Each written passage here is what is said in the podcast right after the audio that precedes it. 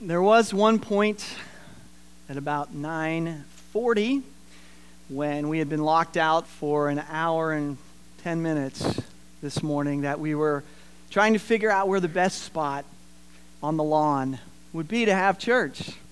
We thought maybe this area by the flagpole would be nice, but then you could cut off the wind if you went in the back. Maybe the soccer fields would be away from Potomac Station Drive. I was actually kind of looking forward to uh, worshiping outside.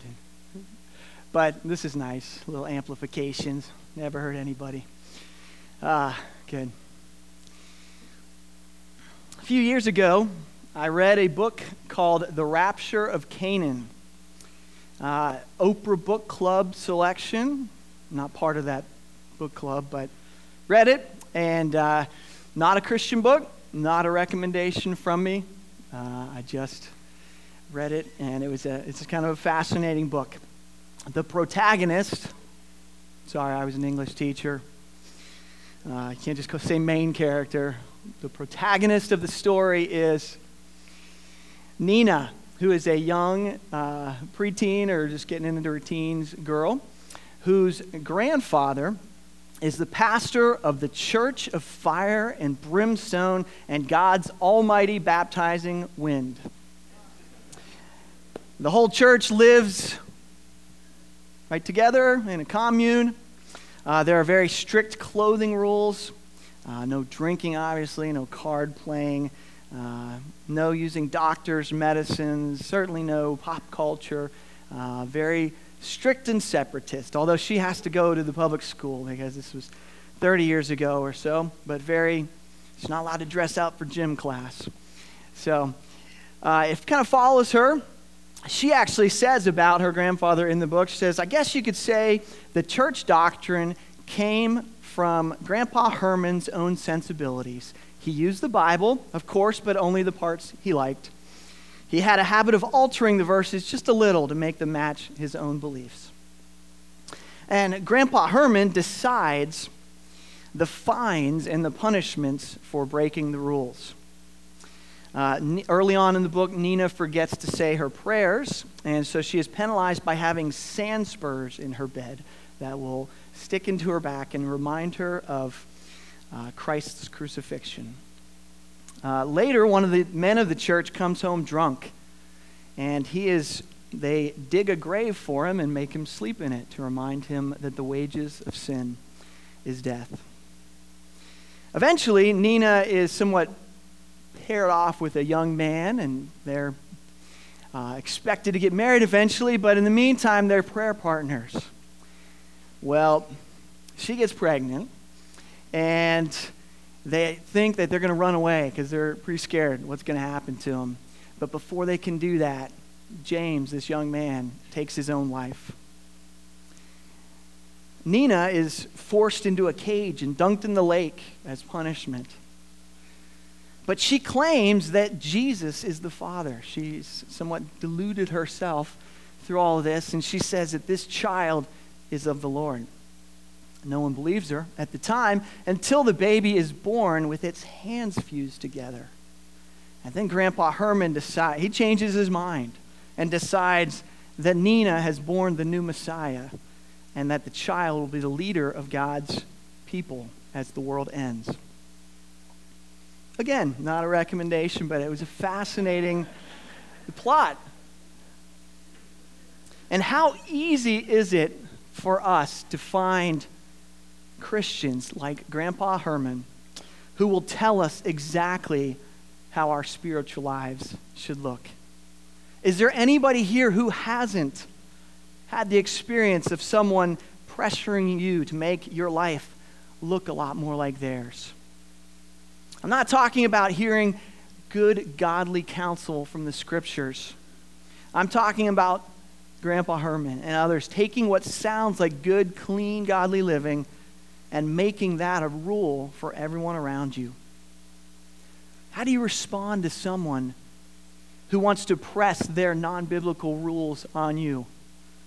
And how far should you go in pressing your Christian convictions of behavior on them?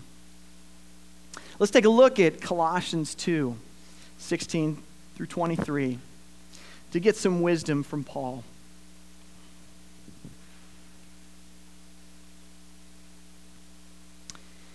Therefore, let no one pass judgment on you in questions of food and drink, or with regard to a Sabbath or a new moon. I'm sorry, regard to a festival or a new moon or a Sabbath. These are a shadow of the things to come, but the substance belongs to Christ. Let no one disqualify you, insisting on asceticism and worship of angels, going on in detail about visions, puffed up without reason by his sensuous mind, and not holding fast to the head, from whom the whole body, nourished and knit together through its joints and ligaments, grows with a growth that is from God. If with Christ you died to the elemental spirits of the world, why, as if you were still alive in the world, do you submit to regulations? Do not handle, do not taste, do not touch, referring to things that all perish as they are used, according to human precepts and teachings. These have indeed an appearance of wisdom in promoting self made religion and asceticism and severity to the body but they are of no value in stopping the indulgence of the flesh. Lord God, give us wisdom as we look at this passage. There is so much in here. Let us dive in and find out what Paul is communicating to us under the inspiration of the Holy Spirit. Thank you for these words. Amen.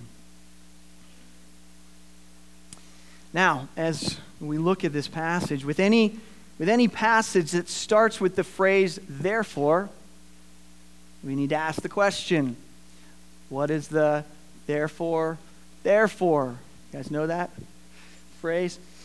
What has come before this that Paul is making conclusions from? Remember, the previous section had taught about the victory of Christ over the rulers and authority. God had canceled your record of debt, nailed your sin to the cross, to Christ on the cross, and defeated every spiritual power against you. If you remember, if you heard Jed's sermons last week, uh, he talked about the Romans parading the conquered people through the streets.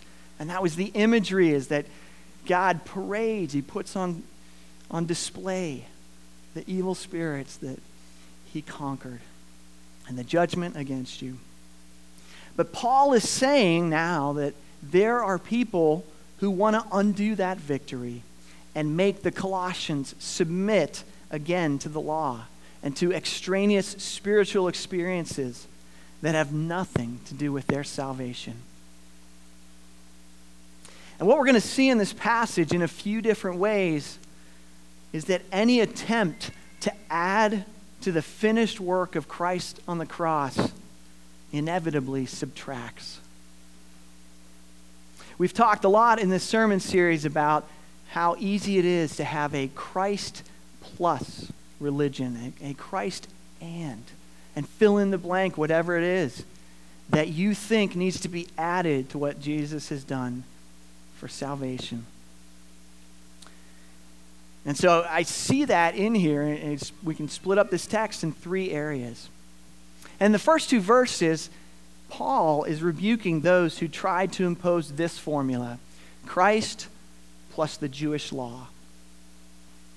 16 and 17. Therefore, let no one pass judgment on you in questions of food and drink, or with regard to a festival, or a new moon, or a Sabbath these are a shadow of the things to come, but the substance belongs to Christ. So, the first way that these false teachers tried to undermine the Colossians' salvation was by making them submit to the Jewish laws again. The first phrase, in questions of food and drink, I think to our modern ears, sometimes we think, oh, gluttony, alcoholism, um, and that may be implied there, but I think we're talking here about the, the dietary laws of the Old Testament. And then the next phrase, the festivals, new moons, the Sabbath. These are the, the ceremonial feasts and celebrations of the Jews. Uh, it, it, breaks up kind of nicely. The festivals are, were the yearly observances, the new moons were monthly, and the Sabbaths were weekly. And all over the, the New Testament, particularly Galatians, we're introduced to what Paul calls the Judaizers or the circumcision party. Those who believe that, okay, faith in Christ is good, but you need to hold the Old Testament law to at least the ceremonial law was still necessary to be truly saved. New Gentile converts had to become Jews in addition to becoming Christians. So, in making sense of Christianity that grew up out of Judaism, a lot of people that thought that the old laws still had to be followed. I don't think they understood Jesus' teachings that he was the new wineskins and that the old wineskins couldn't hold the new wine.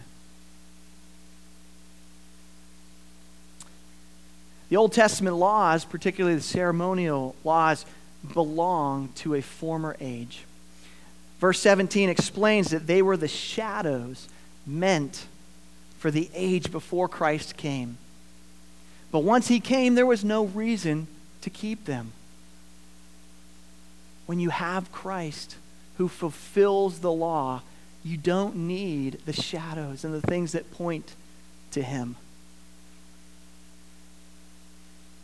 And secondly, the, the Old Testament laws aren't very helpful for keeping us from sinning, anyways. Why?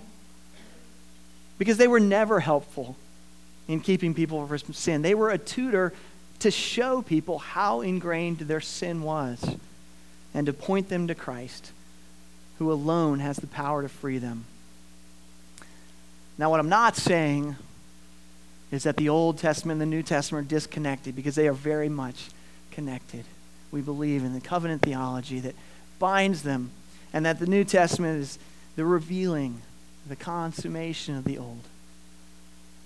And I'm also not saying that the Ten Commandments aren't still applicable. We're not going to say that. In fact, I think there's good evidence here that even the Sabbath that, that Paul's talking about, some commentators think, okay, well, that's one of the ten we don't have to follow because Paul made it pretty optional. I don't think that's what he's saying. I think he's connecting the Sabbath actually with the Sabbath that happens around the feasts. Um, but I think he is saying there's, there's a lot of latitude in how you keep the Sabbath. But the Ten Commandments themselves, we're not throwing that out. We're not making that optional. But helping to see the confusion that happened as Judaism passed into Christianity. And as Christianity grew, there was still this well, what do we need to keep? What do we still need to do? And Paul says, You don't need to keep that. It was actually okay for new believers to keep these dietary laws or the old festivals, but now they had something that guided their choices in those matters the freedom of the Christian conscience. They could decide for themselves. And that's why Paul says, don't let anyone condemn you or pass judgment on you because of how you do it. Of course, in, in other places, in 1 Corinthians, Paul called those who still kept those laws weaker brothers, right? Because their consciences were still tender. They, they hadn't found the freedom to break from those things. If they knew meat had been sacrificed to an idol, they couldn't eat it because that's what the Old Testament said. And then Paul urged the stronger brothers who found freedom and, and that didn't trouble their conscience. He said, Listen, don't destroy their conscience, though. Be sensitive to your weaker brothers. The next two verses show that believers should not be condemned or bullied spiritually if they don't have the same spiritual experiences as others. This is the formula of Christ plus spiritual experience.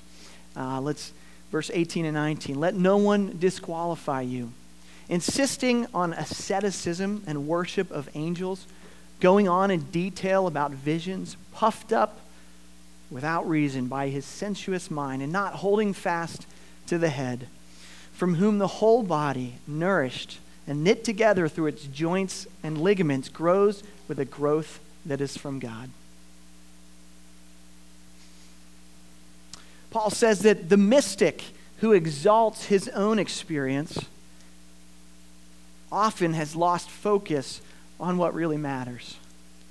Look at what they were teaching in verse 18. Asceticism is often thought of as simple living. Uh, other translation of this passage call it self-denial, self-abasement, or even humility or false humility. And the irony is that this humility and self-denial are quickly followed up by pride. What the Greek reads in, in Paul's words here, being puffed up. Look at me, I'm so humble. Aren't I great? Exalting in that extreme humility and ascetic lifestyle. Perhaps uh, these are separate, maybe they're combined the asceticism and worship of angels. The, we're not sure exactly what worship of angels means. Different, different commentators that I read said, hey, some of it's meant they were literally bowing down to angels in substitute for Christ because in humility they thought, well, Christ is too exalted for me. I, i have to worship a lower being. Well, that's false humility and a false gospel wrapped up in one. Maybe it's not quite that. Maybe it's worshiping like an angel, if we took that of like that. Maybe it's worshiping, uh, just spending, maybe Paul is being very sarcastic and saying, You guys spend so much time on this trivial talk of angels and heavens and, and that you end up worshiping just knowledge for knowledge's sake. But regardless, they're bordering on idolatry and they're, they're being distracting, distracted from worshiping Christ. And then he mentions visions. Maybe that's together with the angels as well. We know almost all false religions and cults start with visions, with special revelations to the founder of these groups.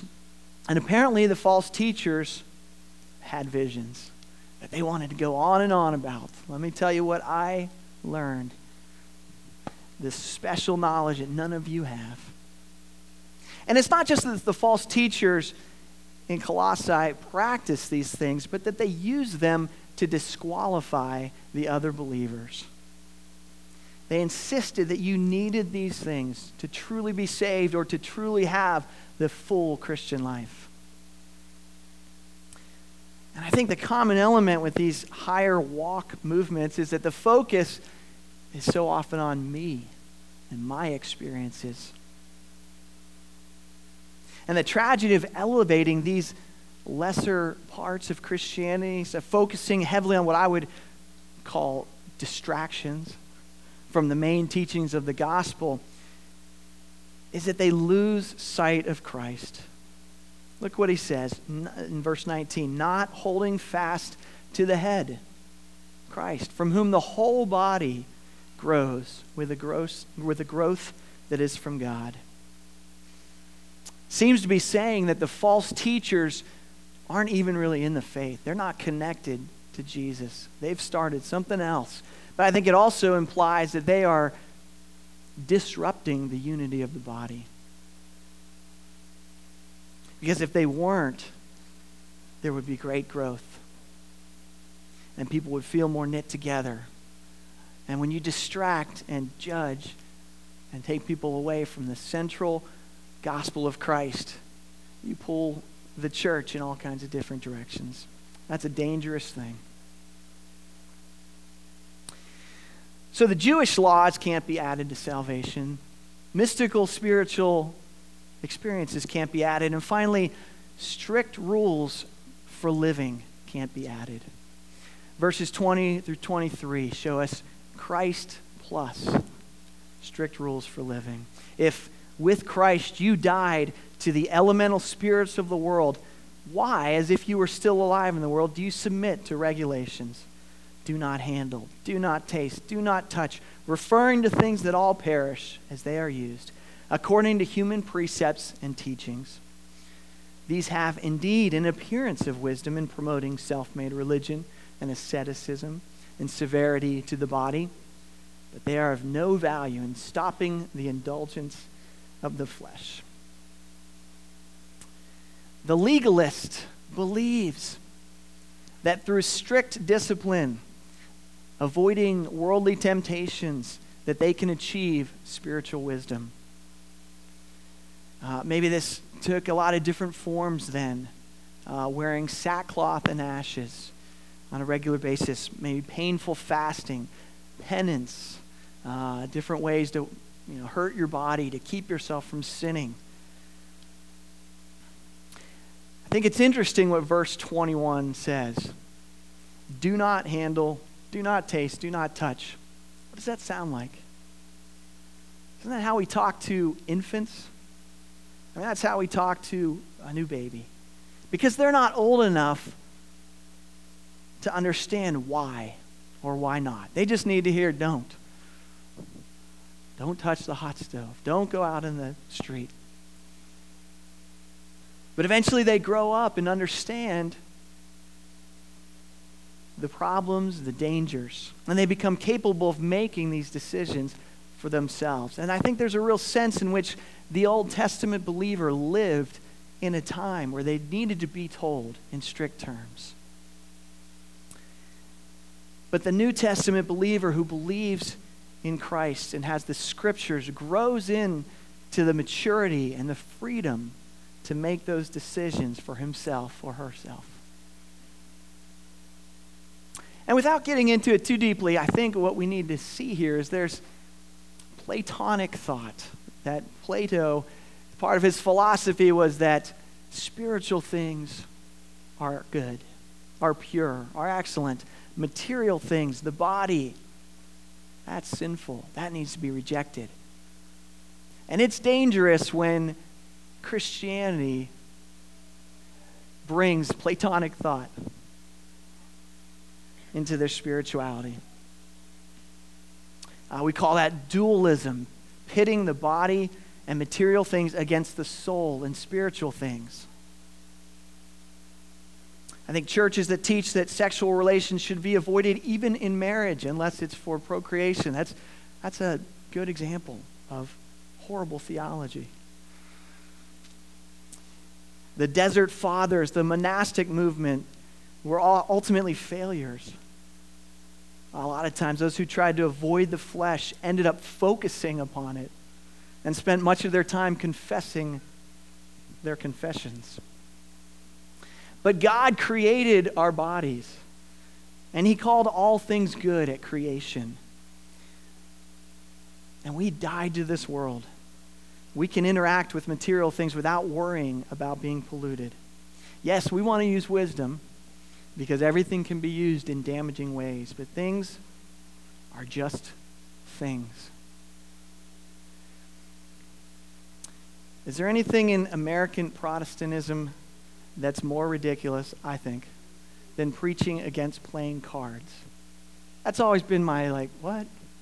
I never understood. I understand gambling is wrong, losing your family's paycheck and savings and I mean, my, my grandfather was a gambling addict. Uh, his family was ruined because of that. But to say that a deck of cards or a pair of dice are the devil's tools is a bit much. A deck of cards are just plastic rectangles with numbers and shapes on them. That's all. They don't automatically get infused with demonic powers as they leave the card factory.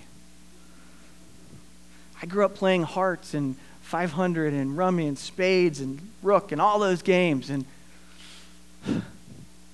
those were great family times when I was a kid, and they're great family times now as a father. But somewhere, we're, I, I just, it, it's beyond me why that, that is uh, a horrible thing. Um, Whatever you think of celebrating Halloween, a child's Halloween costume is just fabric and plastic. Wine is just grapes that are fermented and processed and put in a bottle.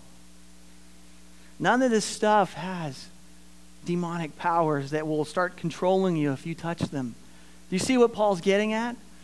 I, I may be taking it a little extreme, but I'm trying to make the point that things are just things.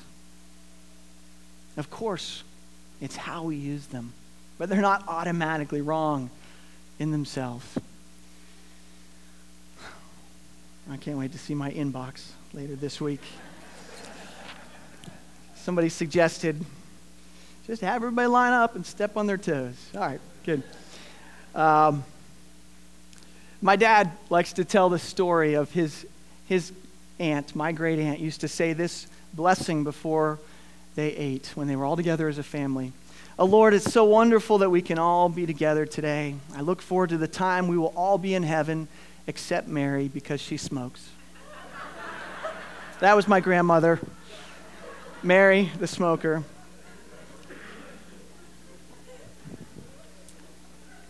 And I understand that smoking is not the healthiest thing for you. She actually died in her 40s of cancer.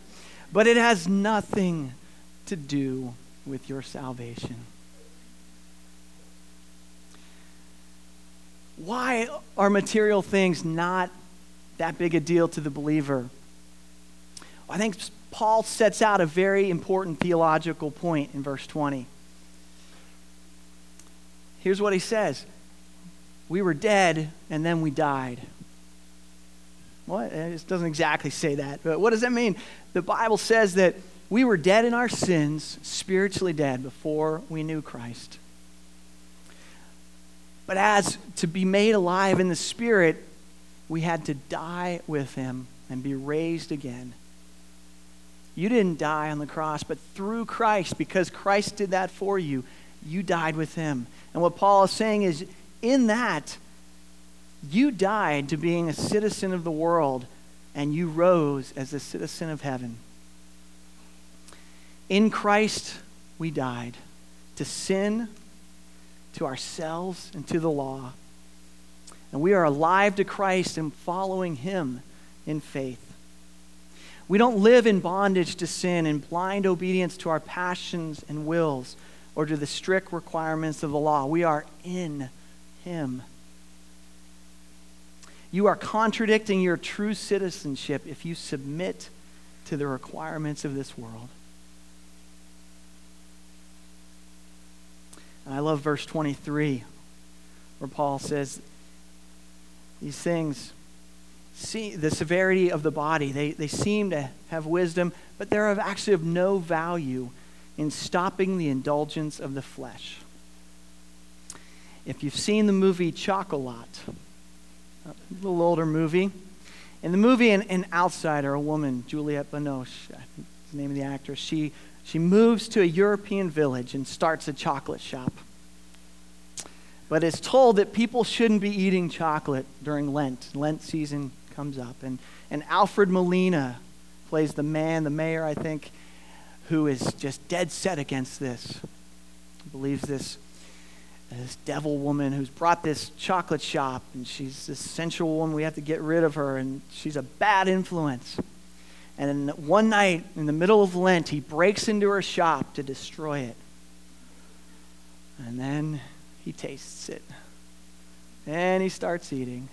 And before you know it, he has eaten himself into a sugar coma and passed out in the middle of all of her chocolate displays. And the, the villagers come and find him. And I just, I don't remember much about the movie. I haven't watched it recently, but that, that scene has always stuck in me as a great illustration of that verse.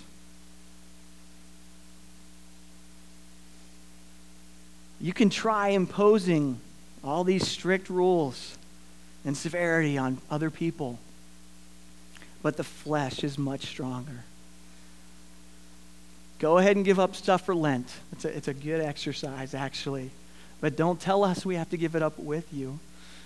Um, At some point, I'm going to balance this, right, and tell you how to stop sinning, how to. Um, I'm going to tell you how great spiritual disciplines and those things are, right? Not really. Um, you have to come back next week for that. or just read ahead. Read ahead in Colossians 3 because it really answers I don't want to get into that today. Let's be defensive today. I want my spirits, my Christian freedom, and don't tell me what not to do. Actually, what's really fascinating is go back and look. I actually put it in your, your outline. Look at what Paul says in 1 Corinthians 9 27. But I discipline my body and keep it under control, lest after preaching to others, I myself should be disqualified. What? That sounds so parallel, so similar to what he's not saying here. Doesn't it? Here in, in Colossians, he's saying severity of the body, no value, and stopping the passions of flesh, and we shouldn't let anyone make us feel disqualified. And yet in Corinthians, he says he disciplines his body so that he doesn't get disqualified. What can you, I mean, how contradictory is that? I think the answer here is that rules and severity imposed from others aren't going to work. Whereas in Corinthians, Paul is describing his own convictions derived from studying the scriptures and following Jesus. That's a huge difference. I think that's a big key to this whole passage. I believe that all of us are called to determine how we handle our Christian freedom, as well as determine what benefits us in our Christian life to defeat sin and become more Christ like. For those over 21, if you decide that alcohol is okay without getting drunk, that is within your Christian freedom. And if people don't agree, you cannot let that judge you. Now, we be, we're sensitive. I, I don't drink wine around the teens. Um, again, we talked about the weaker brother, just not wanting to make other people stumble. But we, we can easily impose any kind of restrictions, any kind of way you're trying to avoid sin. You know, if we say, hey, you need to drop your cable subscription because that's the best way to fight the flesh. Well, that may be a good thing for you. Maybe a good thing for me. That's not going to be everybody's prescription. Listen, if you need an accountability partner, all the, all the uh, officers do. If you want to fast and pray, there's a whole bunch of good things you can do. You need to determine if that's going to work for you. But don't pass judgment on those of us who don't join you. And please don't make that the standard for Christian living. The problem is not when people have personal convictions. I mean, I applaud people who have strong Sabbath convictions, even when they're different from mine. Uh, so many areas of Christian freedom. Your convictions may be different from mine or the other pastors or one of the elders. Drinking, schooling, politics, entertainment choices. There's so many areas where the scriptures, I think, leave it to you to discern. And that's good and that's healthy, and we have a lot of diversity of opinion about those things in this church. The problem is when we judge each other's areas of Christian freedom, when we confuse those convictions with essentials of the faith. Because Jesus alone has the right to judge whether your motives are holy. True growth and maturity comes from the Lord. Now, I, I, suppose I need to make a disclaimer at some point. Uh, kids, you're not allowed to go home and say, Pastor Dorst told me I could figure out my own areas of Christian freedom, so I'm not following your rules, mom and dad. Because they might exercise their Christian freedom in cutting your allowance and doubling your chore load. So do that at your own risk. We are speaking to uh, those who determine their own rules. If you are under authority, you do not have that freedom. There are a few stories of a man who lived a long time ago who was judged and condemned for being too free in his life. He ate and drank so much that people accused him of being a drunkard and a glutton. He hung out with the wrong kind of people. He was so far from what people thought of as an ascetic religious person. And yet, at one point, that man claimed to be a very important religious figure. Even more than that, his claim was that he was God himself. And he even backed that up by turning water into wine, which is a bizarre twist for someone who's supposed to be keeping people from having too much fun. Jesus was no ascetic. He loved a good time, and worldly people felt comfortable around him. And yet, never sinned, never brought others to sin. And Christ doesn't call us to separation and a lifestyle at odds with our neighbors. He prayed for us to be in the world, but not of the world. And that takes a lot of discernment. I remember a pastor on one of our mission trips telling us that it's, it's so easy to keep the rules. It's so comforting to have that list of rules. But a trained monkey can keep a list of rules, was his point. It, it's a lot harder to have to figure it out on your own, to truly discern what God calls you in each situation. You need to engage your brain. You need to study the scripture, have a prayer life that seeks the guidance and direction of the Lord. I think genuine sanctification, growth in our Christian life, takes place as we ask the Holy Spirit to work in us so that we love people and use things rather than what we usually do is we love things and use people. True holiness comes from walking with the Holy Spirit in the midst of a messy, unholy world, not attempting to be holier than thou, not attempting to have impose our convictions on everyone else around us. Ultimately, Christ is the answer to each of the three kinds of false teaching that, that Paul represents here. The Judaizer needs to see that Christ is the true substance, not the law. The mystic needs to see that they are being distracted from Christ and upsetting the body of believers. And the legalist needs to realize how much Christ has freed us from worrying about being stained by the world because we died to it through him.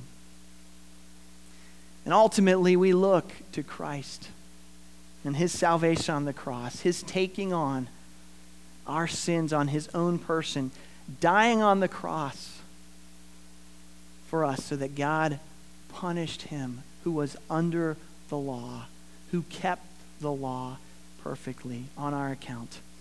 Nothing we do adds to that salvation. And our Christian life is now lived in thanksgiving to Him, looking to Him and His Word for direction in how to live our lives. Let's pray. Father God, this is a tough teaching.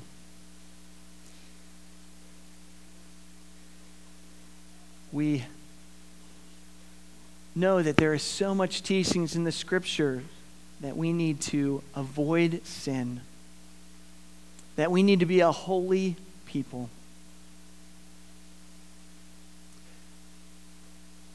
And yet, that looks a little different from, for everyone. There are obvious commands in Scripture, and you say that following you, to love you is to follow and to obey. And yet you, yet you leave so much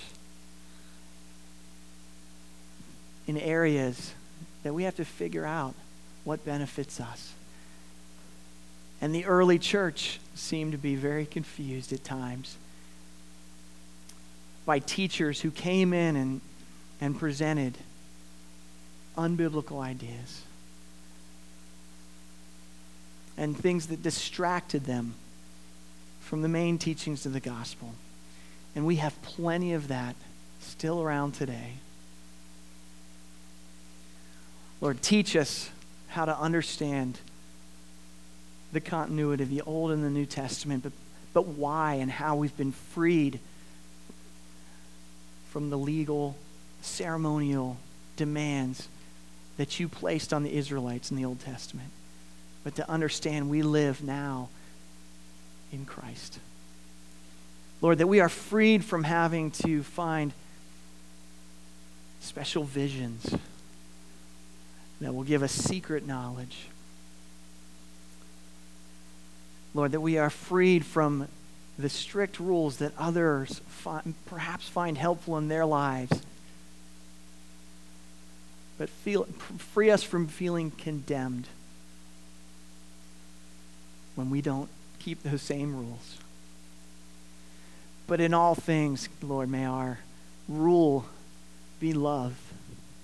Love for you, love for the body of Christ, love for all those outside the body. To not offend the weaker brother, but to not see our faith judged and condemned and a different gospel substituted in the true gospel's place. Lord, help us to be a people of your word, striving after you. We ask all these things in the holy name of Jesus, who took our sins and freed us from the curse of sin, death, and the law. Amen.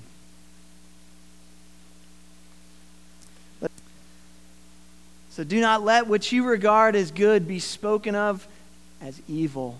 For the kingdom of God is not a matter of eating and drinking, but of righteousness and peace and joy in the Holy Spirit. Whoever thus serves Christ is acceptable to God and approved by men.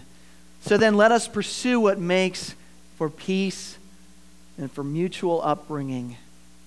May the God of endurance and encouragement grant you to live in such harmony with one another, in accord with Christ Jesus, that together you may with one voice glorify the God and Father of our Lord Jesus Christ. Amen.